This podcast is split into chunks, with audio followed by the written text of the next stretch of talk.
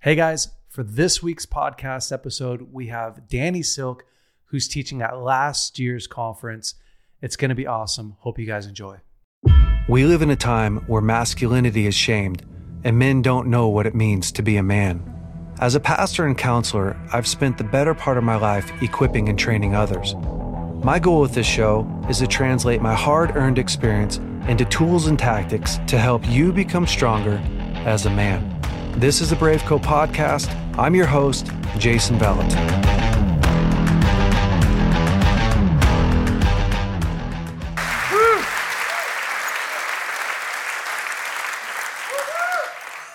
Oh, wow.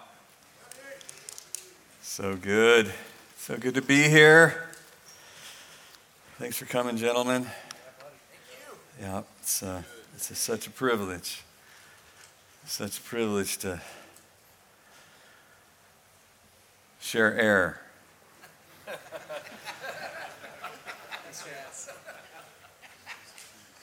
In kind of a weird way, it makes us one.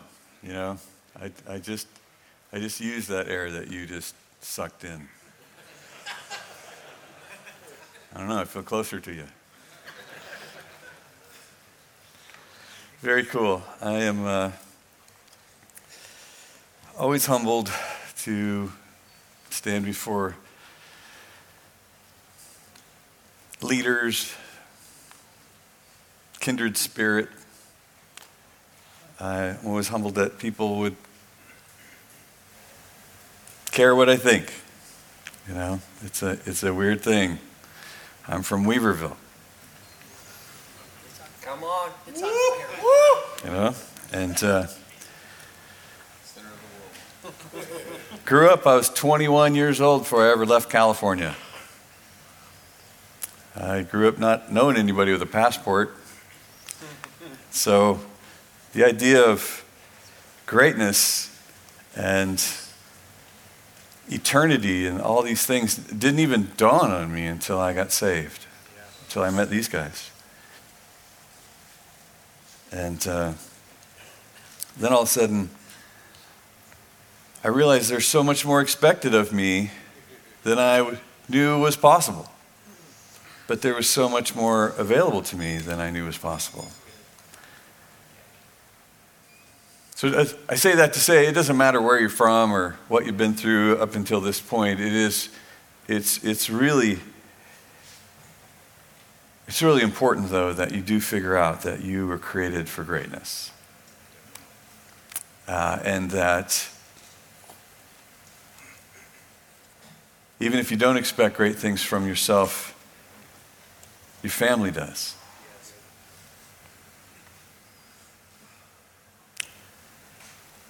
I do. And you, you need to surround yourself with people that expect great things from you. Because there are times that you're just going to forget and need somebody to walk up and just kick you in the butt and say, We need you. So that's what we're here to do.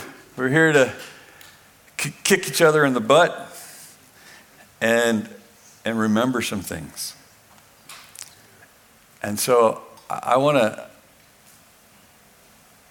talk to you really about being men of, of great heart. There's, uh, there's a war going on in the spirit realm, and it is, it is really to distract you from becoming men of great heart. There's a temptation for you to become a man of great intellect and to know everything. And if you're a young person in this room, then uh, you you're the target of this agenda. Uh, I, I cannot believe how many young men know everything. I, I was stunned. at. I mean, I, like, wow, look at you. How do you get your head off the pillow? Gosh, I'm so impressed with you. Tell me about another YouTube video you watched. Send me the link.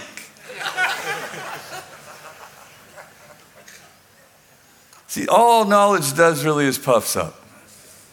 Just, just makes you, it makes you uh, uh, disgustingly rigid. Because it's arrogance. It's arrogance. When we, just, when we just know everything there is to know, it's, it's arrogance. And that's, that's one side of the war. One side of the war is to make you God's opponent. See, God is opposed to the arrogant. You get into a, a, cycle where you think you're smarter than God. I mean, that's smart. That is smart. Congratulations, you did it. You're smarter than God. The other side of it is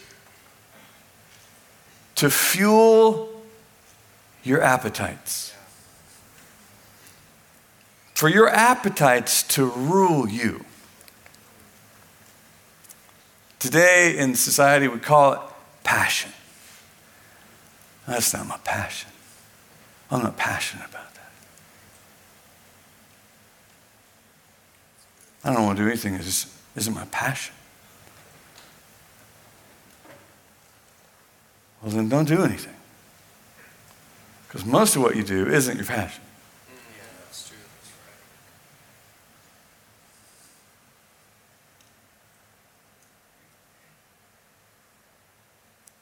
The Bible talks about how our stomach becomes our God.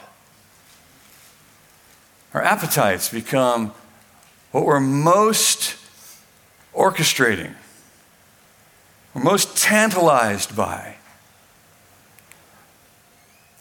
It may be a little early for C.S. Lewis, but without the aid of trained emotions, the intellect is powerless against the animal organism. There's a war between your intellect and your appetites, between your mind and your gut. And the thing that's the regulator is your heart. What have you done with your heart? Because out of it flow the issues of life. What have you done? What are you doing to command your heart? Because your spirit man regulates the two things that unattended will destroy you and everyone around you. Well, I'm so smart, I'm always right. You are, you're right, you're right. You're right there on the couch tonight. Again. You're so right. It's got to feel awesome to be that right all the time. Wow, look at you. Oof. High five yourself because nobody else is in the room.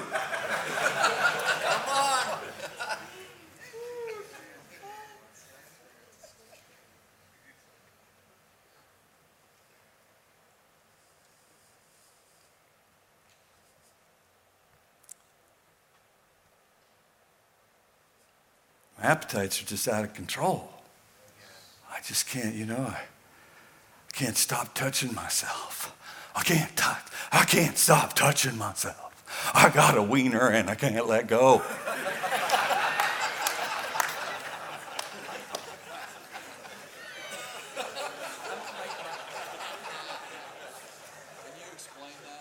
Let me, let me show you. Let me show you. It would have to be a demonstration.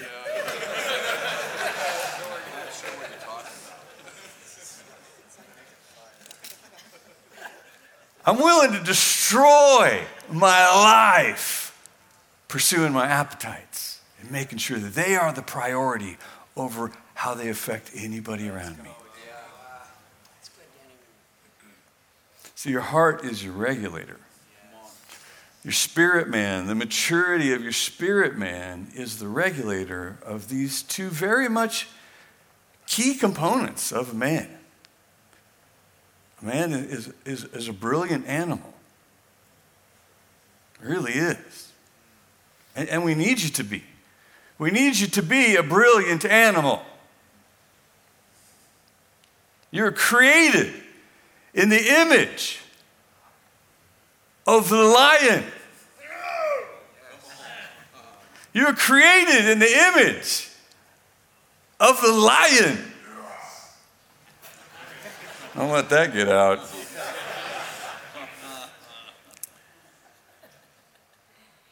So it becomes super important that we understand that my heart is my place of stewardship.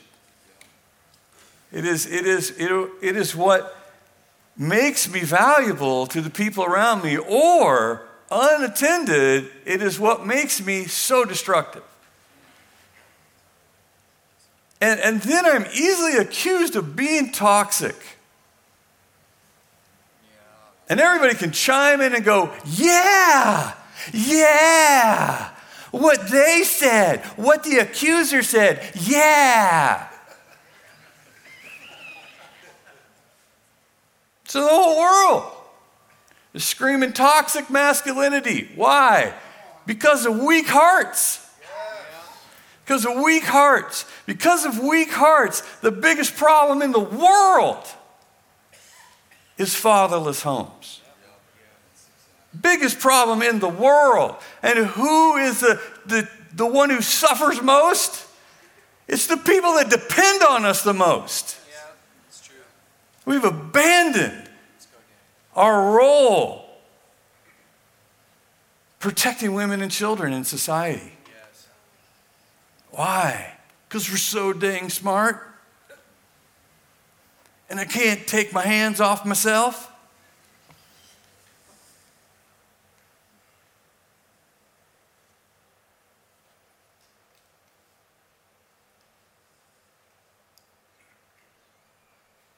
I'm not talking to anybody in here. I'm just saying.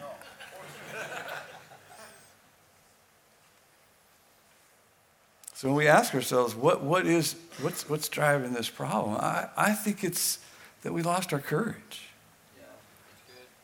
I think men are discouraged.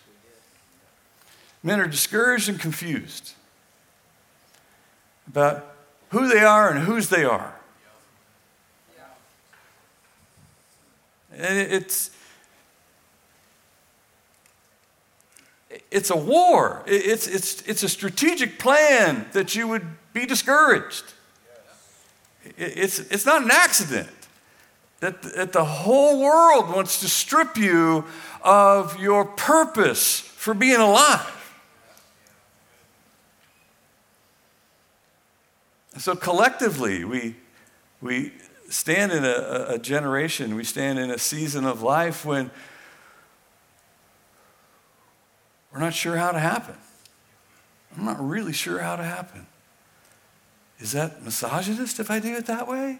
If, I, if I'm kind to this woman, if I'm gentle, if, I'm, if I am uh, chivalrous, am I being misogynist? Maybe that's what it is. Maybe she doesn't want me to do that. I don't know. Maybe she, hey, you pay the bill. I don't care. Maybe that's what it's supposed to be. Maybe I'm, maybe I'm supposed to be way more feminine. Get in touch with my feminine side.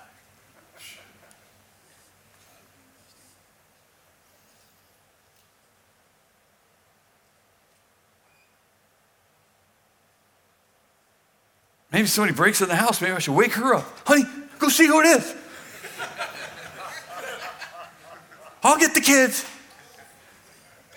Here. Here's the pillow.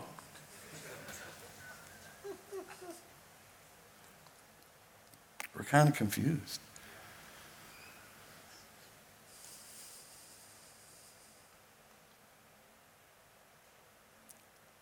I just want to tell you guys that your, your, your, your call in life, you're, you're to be troublemakers, man. You, you're supposed to have a deep, meaningful relationship with trouble. Hello, trouble. It's been a while since we last met.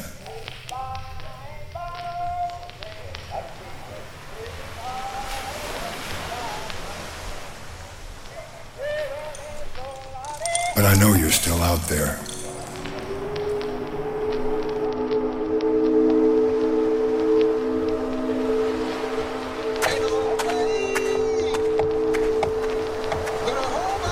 And I have a feeling you're looking for me.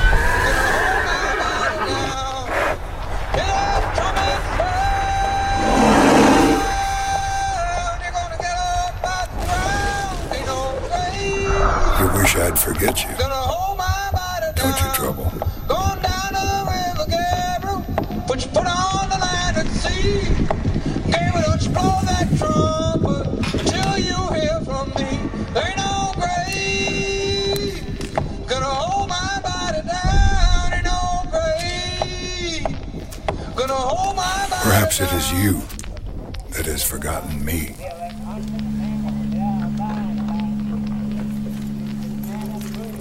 Perhaps I need to come find you. Remind you who I am.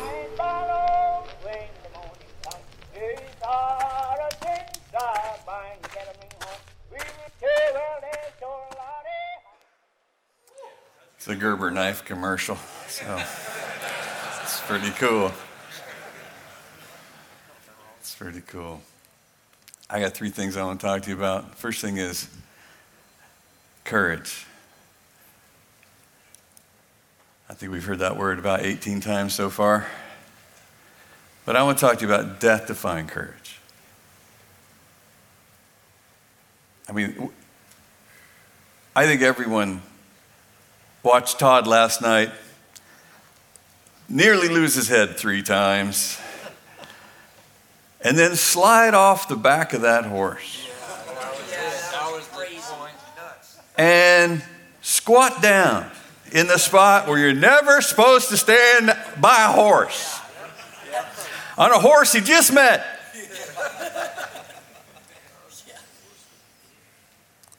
This high level pucker effect watching that. Like, what is he doing? He knows what he's doing. We are all thinking to ourselves, never in a million years am I sliding off the back of a horse. And then just kind of wait for it.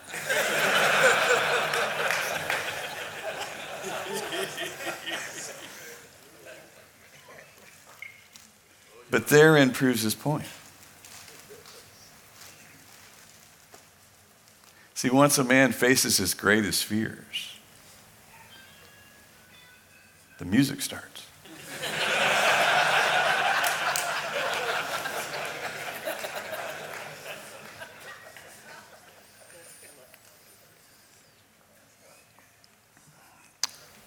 I want you to uh, figure out how to apply this death defying courage to the calling of your life because you've been called. You've been called, you've been anointed, and you've been assigned. You're on assignment in your life. And, and your assignment changes, but your calling doesn't change. Your anointings grow, your assignments change, but your calling is who you are. It's what you're designed to be. It's, it's, it's how you're supposed to happen. And your calling as a man of God is shared by every man in this room. You're all on different assignments, and at the same time, many of you are on the exact same assignments. And then I want you to get good at being encouraging to each other.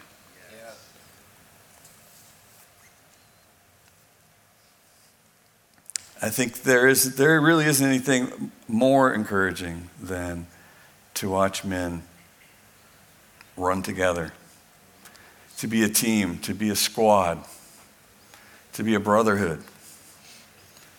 It's the way this is supposed to work. It's the way you were designed to function as a tribe. And yet, the thing that we struggle the most with is feeling alone and isolated.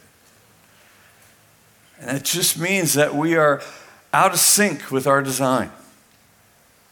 We're, we're, we're wearing ourselves out prematurely. We're suffering unnecessarily.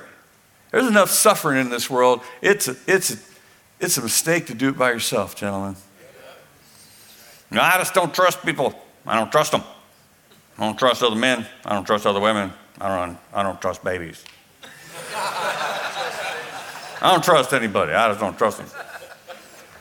Bull! Bull, you just don't truth them. You don't truth people. You're not honest with people. You're not honest with yourself, and you're not honest with other people. That's why there'll be no trust established with anybody because there's no truth coming from you. You control your trust. Nobody else controls your trust because trust comes from truthing. And you refuse to truth other people. You refuse to truth your wife. You refuse to truth your friends. You refuse to trust your father. You refuse to truth God. That's how you end up with a trust issue.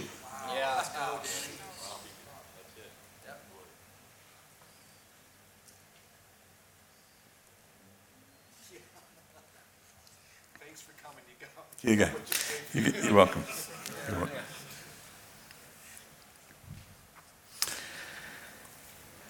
I'm going to tell you a story. Um, my son in love over here. Ben, stand up. Give him away. That's Ben.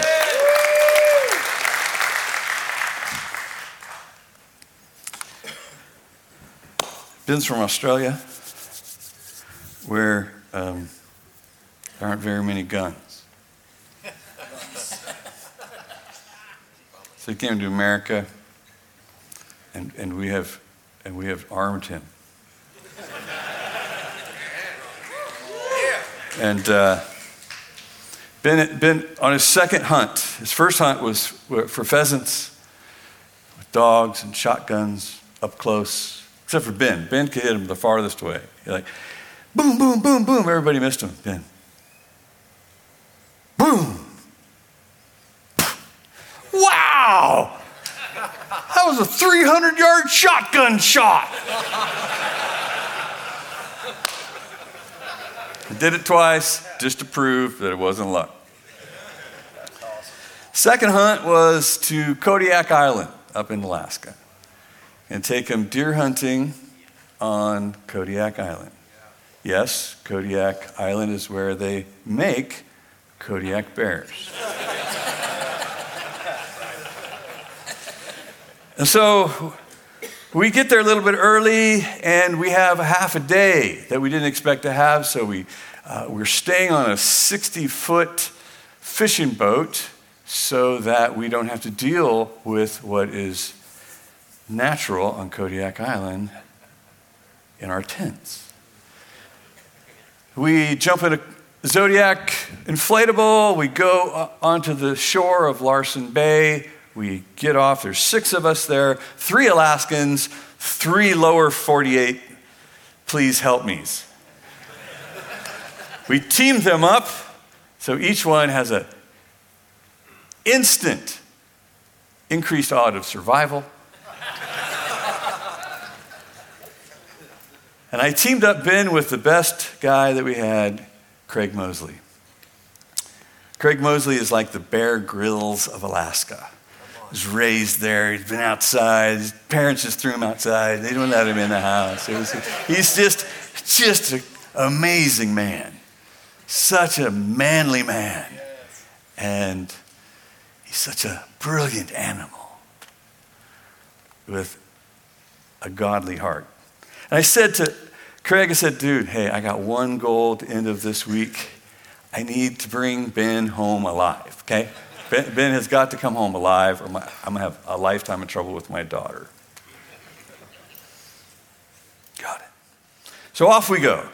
Off we go. That pair goes that way, me and my guy go this way, and Ben and Craig go that way. And the four of us basically just went on a strenuous hike for hours. We came back. We get to the the shore where the inflatable is going to come pick us up. And here comes Craig and Ben, and Ben has his first buck on his back. Like, no way! You got a buck the first afternoon. That's awesome. Way to go. Wow. So we're back in the boat and we're talking up and we're eating backstrap, and that's just so good. No, no, no, fresh. Mm, mm, mm. And they start telling stories. I said, Tell them about that, that bear that chased you.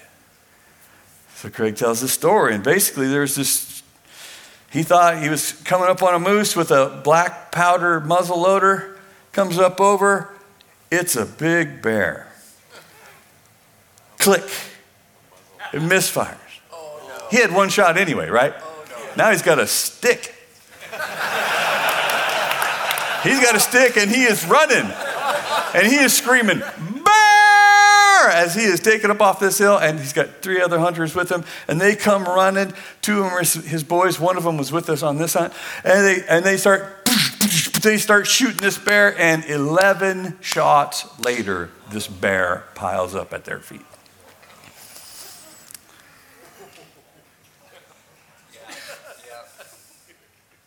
Next day, we get to the shore. These two guys go this way. Me and my go that guy go that way. Ben and Craig go that way. Me and my guy get two deer. These guys got a deer. We're at the shore. We're dressing them out. Inflatable comes, picks us up, takes us back. We get there, and there's Ben and Craig on, on the boat. We're like, hey, where, did you get there? Um, no. No, we, uh, we went up a little farther than you guys, and uh, we saw some bears. We didn't want to deal with that, so we went up a little further, climbed up in this, this ridge, and we're looking down on this big bowl.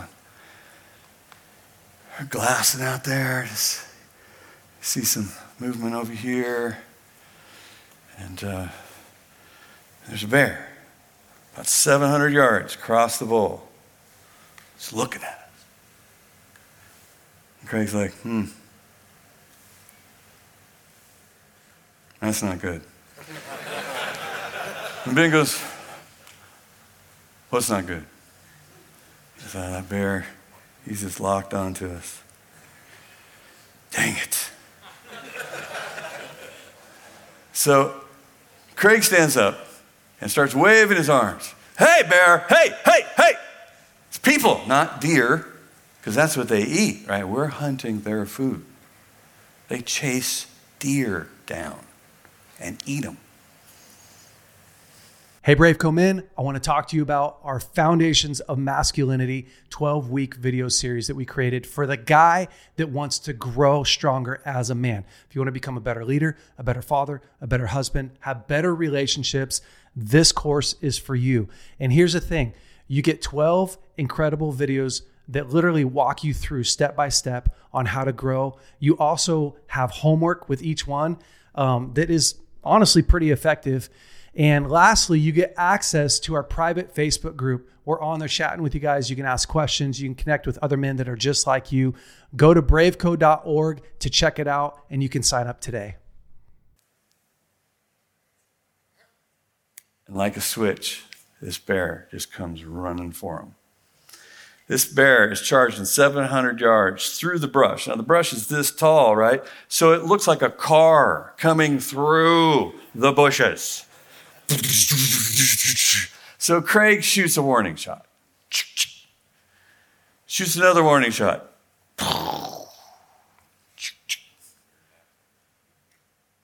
It keeps coming. He shoots another warning shot. Keeps coming. About a, a hundred yards, which when a bear is coming at you is not very far away. About a hundred yards, the bear stops, looks up over the, bran- the bushes, looking for him, see if they moved. But they didn't. Why? I don't know. but they're still standing there. And he shoots a fourth warning shot. His gun is now empty. Ben is watching this whole thing. This is his first hunting trip. Craig starts loading his gun. Ben starts doing the math. Four plus four does not equal 11. And here comes that bear. And about 20 yards, which is the sound booth. A bear stands up again. Now, there's not much between that bear and them now. And they are both up on this bear. And Ben's like going, What are we doing? What are we doing? What's next? What happens next? And Craig says, If that bear takes one step in our direction, we start shooting. And that bear drops and comes running at him.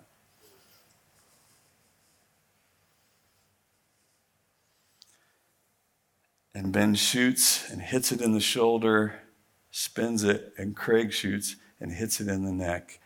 And that bear stops about 10 yards, rolled up. Two shots. And the four of us are listening to this story.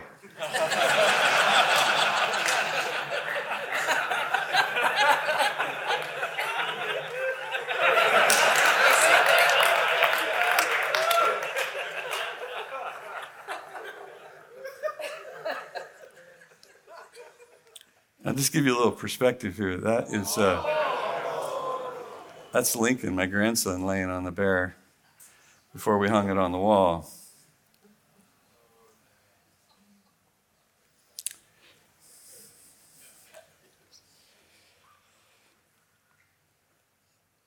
Said, Ben, you all right? And the captain of the boat said, Well, I'm going to have to throw some more chemicals in the septic after Ben got done in there.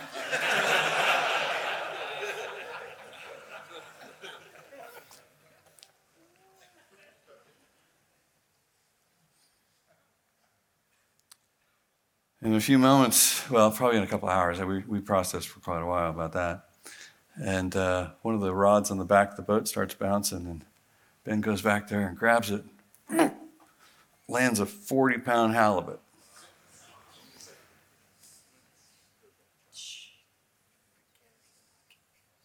That's a pretty cool 24 hours for Ben.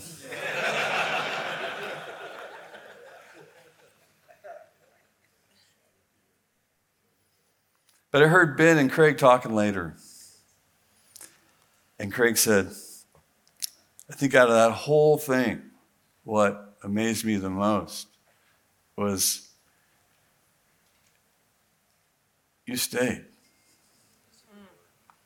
You didn't take off running. That's good. Because I've been with men in that situation, and they took off running. Hmm. See, men with empty chests take off running.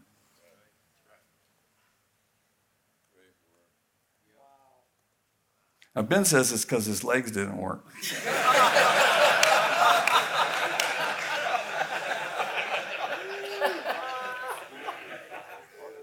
But, but really, it's because Ben is a man of great heart. And he said to Craig, he said, I wasn't going to leave you. He said, I trust you.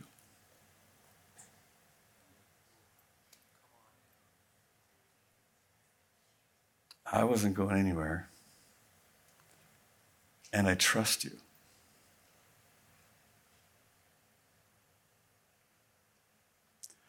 See, this is death defying courage.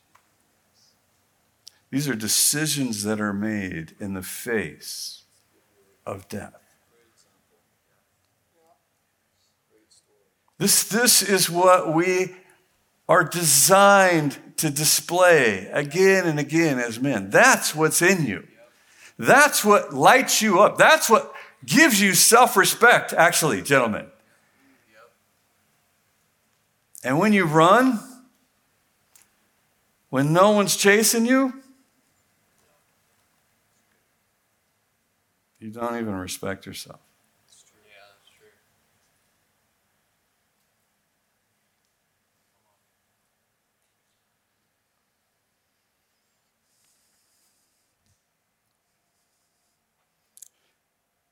We took a picture of Ben laying around after all this.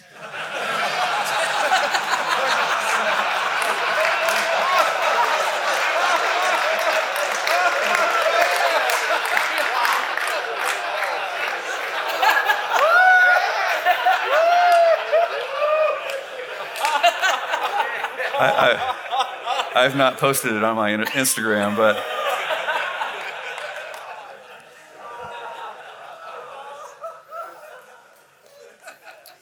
Why is this so important?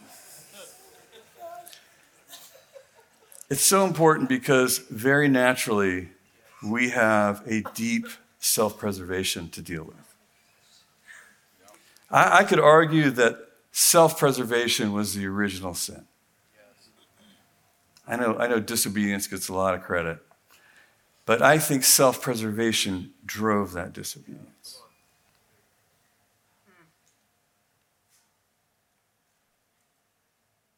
Adam was afraid that he wasn't getting something for himself.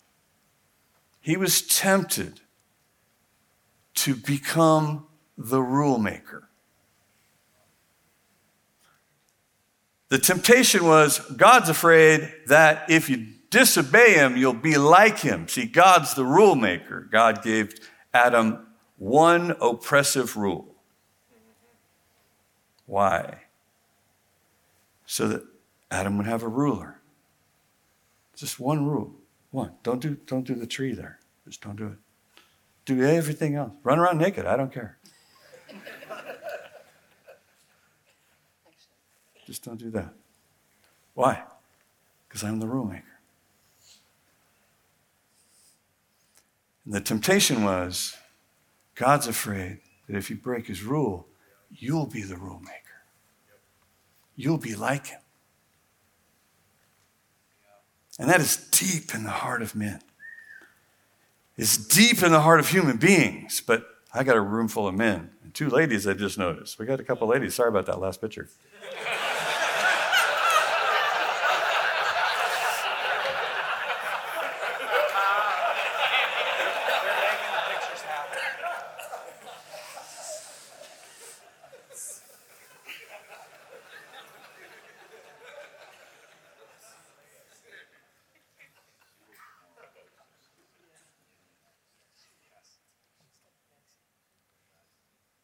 We are going to figure out ways to save ourselves. We're going to figure out ways to protect ourselves. We're going to figure out ways to justify ourselves. We're going to figure out ways to minimize other people. We're going to figure out ways to deny truth. We're going to figure out ways to be the master of our own universe.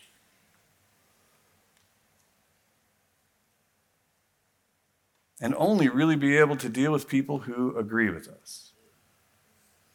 And so when confrontation comes, when truth comes, our self preservation rejects the truth so that we can stay the rule maker. And I'm just talking to the pastors.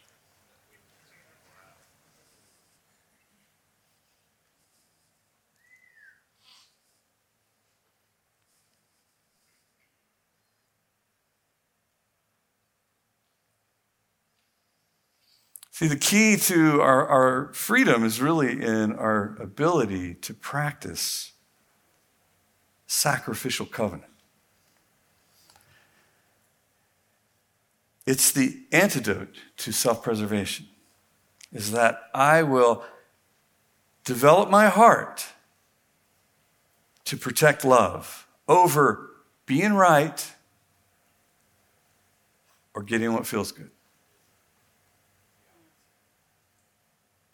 Over being the rule maker over being my own comforter.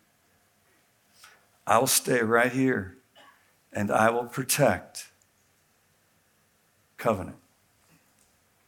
So that's the best part of a man. The best part of a man is learning to love. Men actually are the standard bearers of love in the home. You you are the one who sets the standard of love in your family. Husbands, love your wives as Christ loved the church and gave himself up for her. That's your job. It's not the lady's job to set the tone of love in the home. You don't like the level of love and affection in your home? Get a mirror and hit yourself in the head with it. There's the problem. Found it. I married the most loving woman I could find and sucked the love right out of her. She ain't, she's been hardly but an empty shell, the woman I married. I fell out of love with her. That wasn't her job. Job. She wasn't built for that. You were built for that.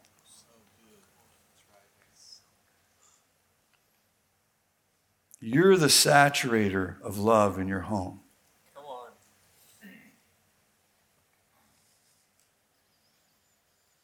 You are the chief forgiver.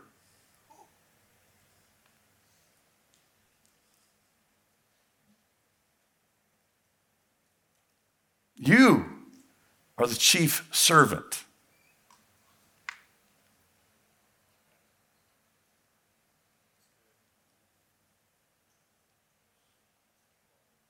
You were built to thrive in sacrifice.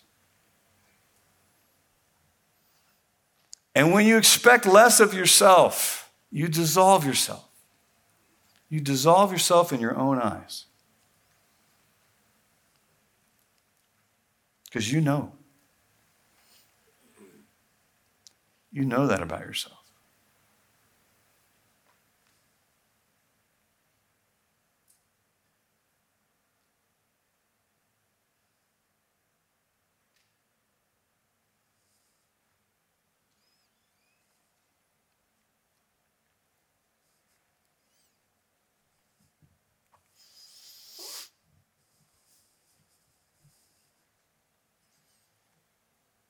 Why death defying law? Courage. Because that's what the heroes do. I mean, name a hero that didn't display death defying courage. Not much of a hero. He was fast. That's about it. They're screaming Maximus, Maximus, Maximus. Not because he was good at emails.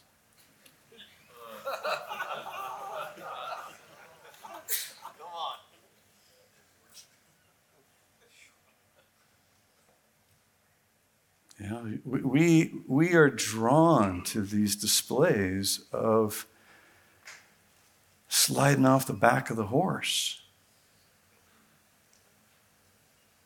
that you just met half hour ago that tried to kick your head off three times.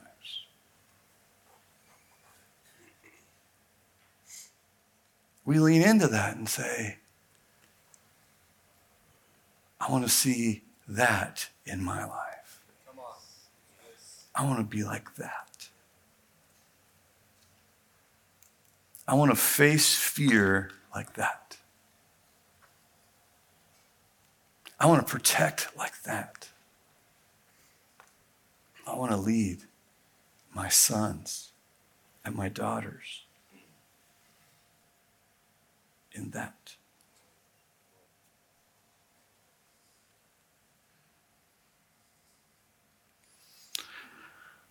I want you to apply this to your calling in life. I want you to take death defying courage and apply it to who you were created to be.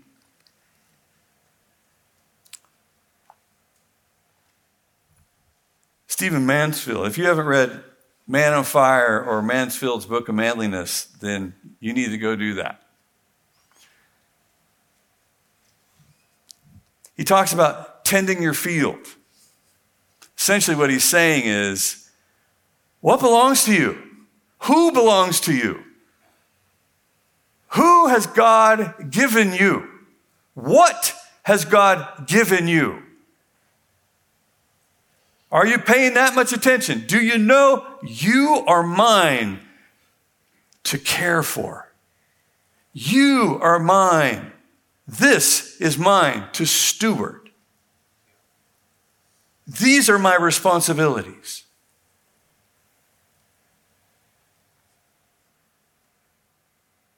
We watched a horse learn responsibility, the ability to respond. We watched this horse learn responsibility, be taken from what he thought was freedom, and learn to respond and become free. You're like, wow, that was such a brilliant illustration of what responsibility does.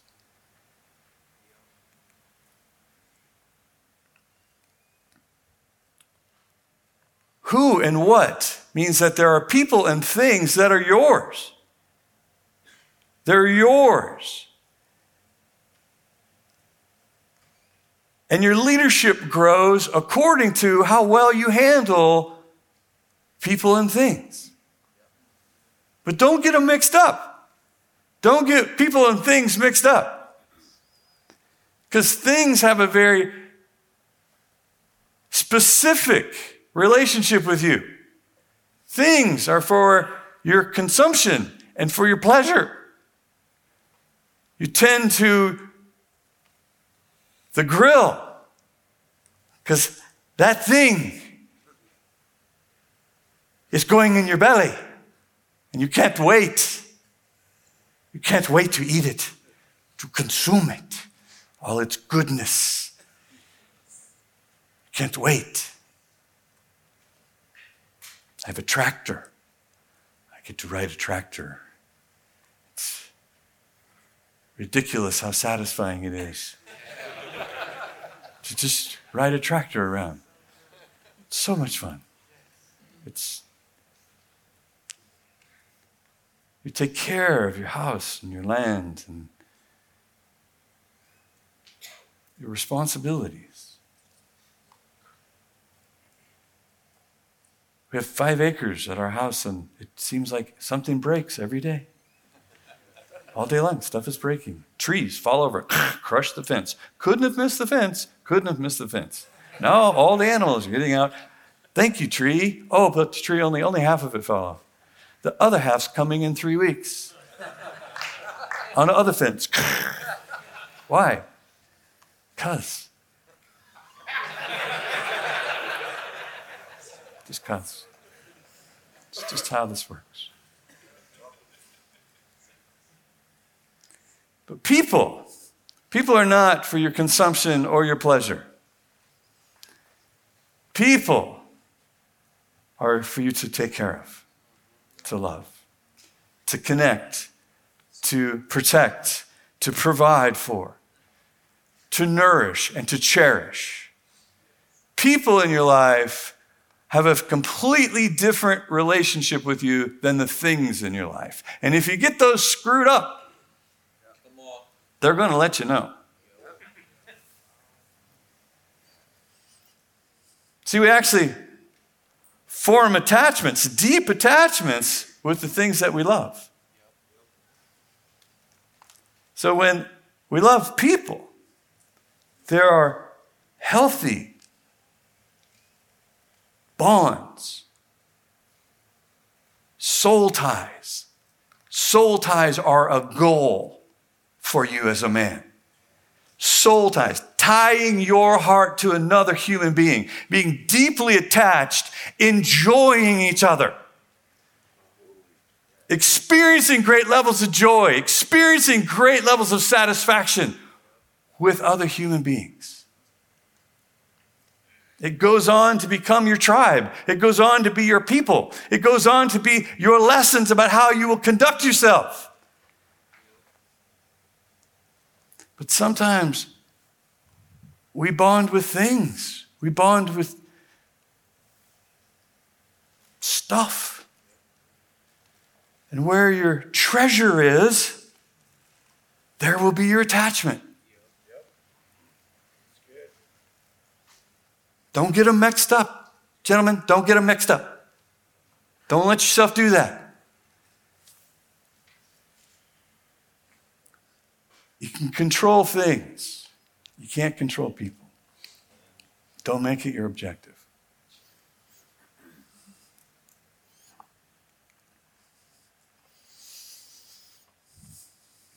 We love people and we manage things.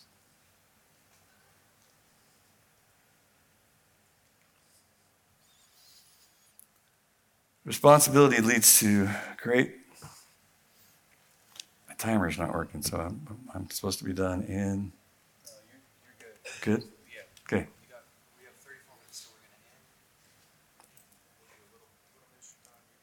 Okay. Just checking, checking in with the boss. My instrument panel just went blank. Whoa. Responsibility leads to freedom. You don't have freedom without it. You got to take care of what belongs to you. And it takes courage to do that. It takes courage to be the standard bearer of love in your home. It takes death defying courage because it's going to kill you. It's going to kill you. You will not recognize yourself after you become famous for love, starting in your home. A lot of people are great with strangers. Why? Because it costs you nothing, it's just your gift in operation. Be famous for love in, your, in the relationships closest to you. That's where it's convincing. That's where you believe it yourself. That's where you quit making excuses. And, and don't be satisfied until you have that. Don't be satisfied until you have a reputation for love. It's pretty much the only thing in life you have to worry about. Did you learn to love? And then I want you to give to other people. Why? Because everybody's got their own grizzlies, right? Everybody's facing their grizzlies. Oh, you're not just gonna walk away and give up. Stuck. You can get that. That's yours. Nobody else. Get in there. And give it some heat. Give it some heat. Get it some heat. Get it. And you get it. You go in the heat, and you go get it. You get it. You get it. You get it. That's the one right there. You get it. Yes. All right. Yeah.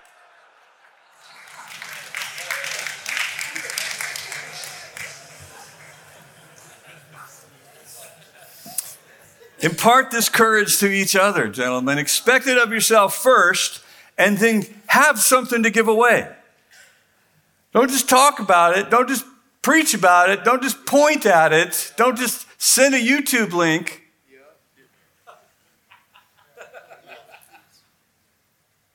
Live it.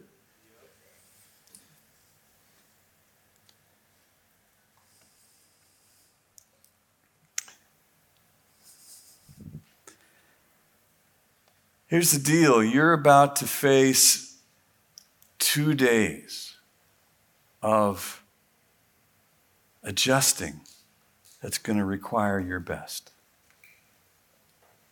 It's going to require the most courage that you've accessed in a while. And you're going to be dramatically impacted, and you're going to carry out of this place repentance. You're going to take out of this place a, a, a radical shift in paradigm. And you're going to say, Hey, self, I expect more from you. I expect more from you here, here, and here.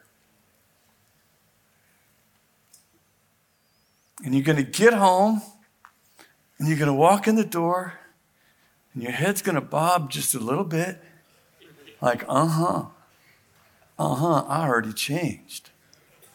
I already changed. I'm different than I was. And I'm home. And pow! Everybody left is still there. And they haven't changed. They're waiting for you. They're waiting for you. You had better take more than you home with you. Or pretty much everything you take home will leave. You had better have a plan of how you are going to carry this into your new life. That is why you've got to learn how to stick together. You've got to have a plan. You've got to know how to give courage. You got to know how to receive courage. You got to know how regular you got to stay in this thing. And you're not going to do it by yourself.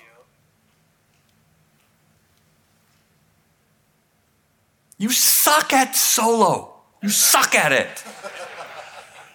It's got the word low in it. You've got to team up. You've got to work together. You got to have a plan. It's not going to just happen by itself. I'll tell you something. Uh, about four years ago, I was up in Portland, uh, met with uh, uh, William Young, the author of The Shack. Uh, Bob Hassan and I were up there. Spent the day with them, just getting to know him a little bit. And um, he said something just in the course of the, you know, we, did, we said, talked about a bunch of stuff, but the thing that really stuck with me was he said a, a friend of his had just come back. Billy Graham was still alive. And he was in his early 90s. And the, and the guy says, Billy, if you had it all to do over again, would you change anything? And Billy says, Oh, yeah. He says, I, uh, I wouldn't have done any of the crusades. I wouldn't have done any of the big events. I would have poured my life into 12 men.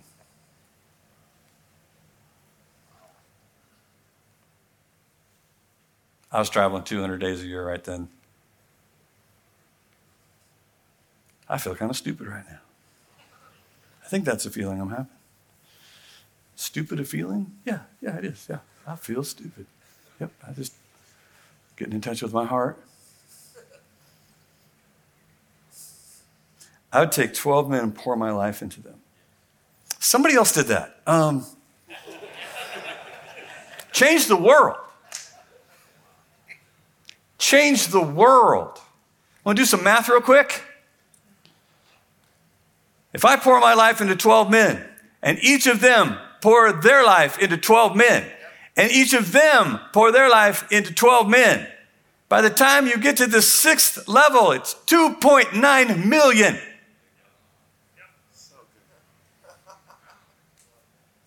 That's church growth right there.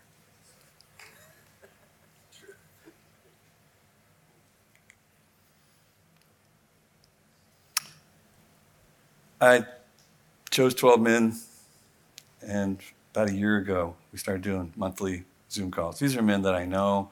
These are, these are godly men. These are men that want to change the world. These are men that are doing a good job with their lives in most of their lives. Someplace they're pooping their pants, but most of the place, they're doing a great job, all of us. We're doing a good job with, we, we love each other. They don't know each other. They all know me. They're learning to, to know and love each other. But we're just walking together. And there is a diligent plan every month that these guys will jump on this call and they will share life together. They will touch base. They won't let themselves get what Stephen Mansfield calls rusty. They, men tend to have rusty relationships where, yeah, yeah, we got together, had a great time, hung out, played golf, went fishing. It was a great time. When was that? Uh, oh, has it been three years already? Wow. I wonder how he's doing. I've been through a lot since I saw him last.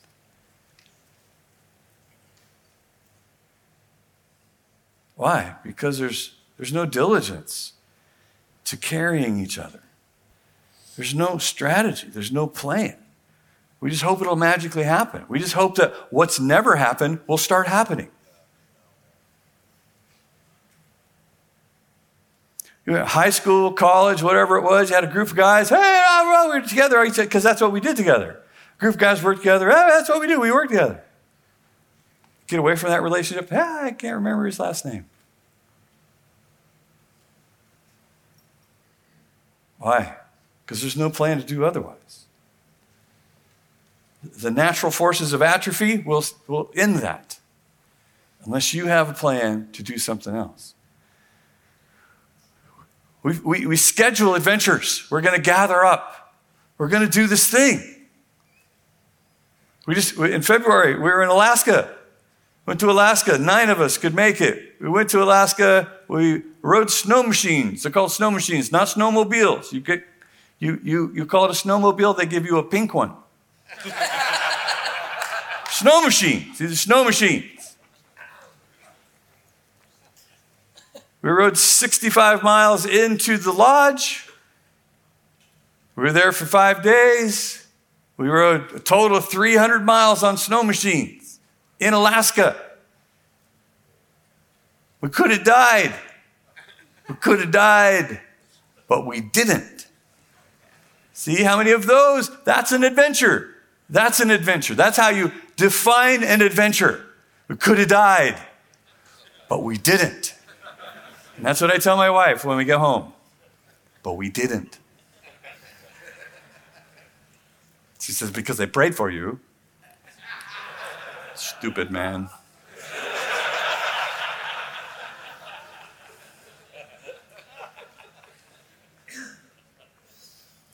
Our families will know each other, they will love each other, they will grow together, they will build a legacy together.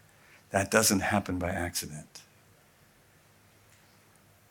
I have inheritance and legacy in my life that I can give away because someone gave it to me. And it wasn't my family. It wasn't my family. I'll tell you that stop story some other time. But I have received inheritance from having an opportunity to be connected to covenant relationships. And other people don't have that. They will. Because of a generous, strategic, diligent intentionality. So, gentlemen, make it your intention to impart your courage to one another and walk together. The death defying courage is so necessary because your self preservation will drive you to try to save your own life. And that's a promise from Jesus that didn't make very many refrigerator magnets. He who tries to save his own life will lose it.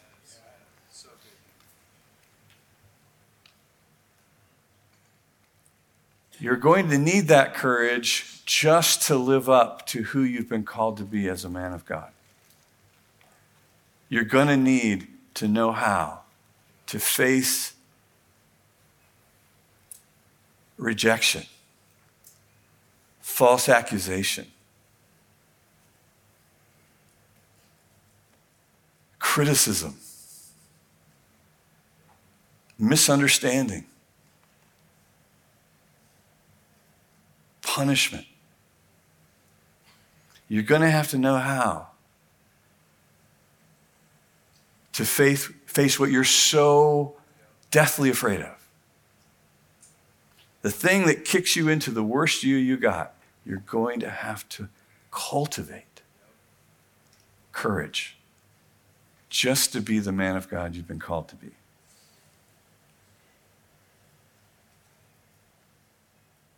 Amen?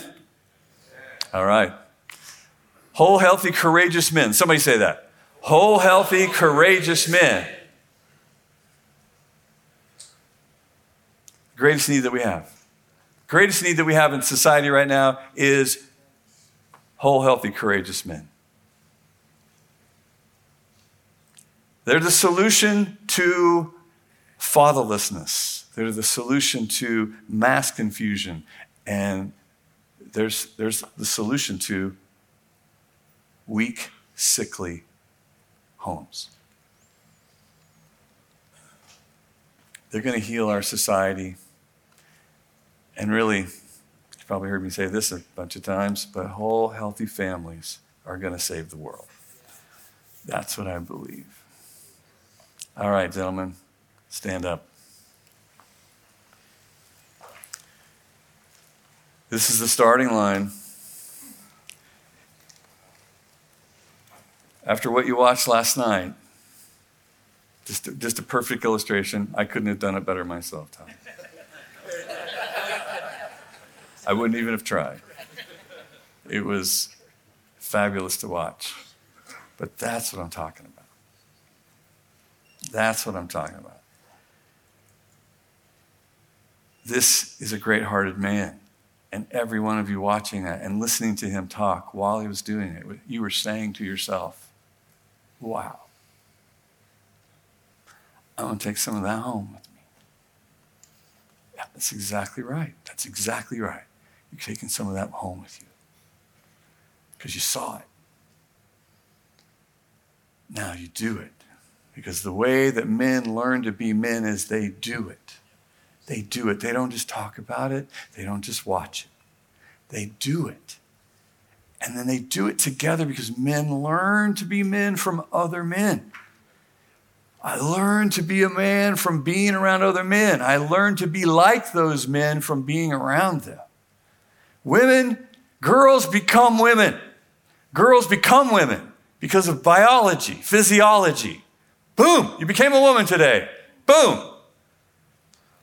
Men, boys become men by learning from other men. You gotta, you gotta surround yourself with men that you love and respect. And then you gotta have death defying courage to stay part of it, to stay in there, to work through the, the struggles, to work through the conflicts, to work through the misunderstandings. We fight to build our love. That's what we do. So put your hand on somebody next to you. Just pray this prayer Lord, help him. Help him, Lord. Help him, Lord. So, do you hear what he said? That guy's, this guy's going to need some help right here. It's help him. Help him deep. Help him long. Lord Jesus. Okay, now take your hand, put it on your heart. I'm going to pray for the guy that really needs this. Help me. Help me get this, Lord. Help me get this, Lord that I would not get out of here untouched. In Jesus' name, amen. Hey guys, thanks so much for listening to the Brave Co podcast. If you like this podcast, would you please rate it, review it, leave us a great comment? And if you like this episode in particular, share it with your friends and family. That helps us to spread the word. Guys, stay brave. We'll see you next week.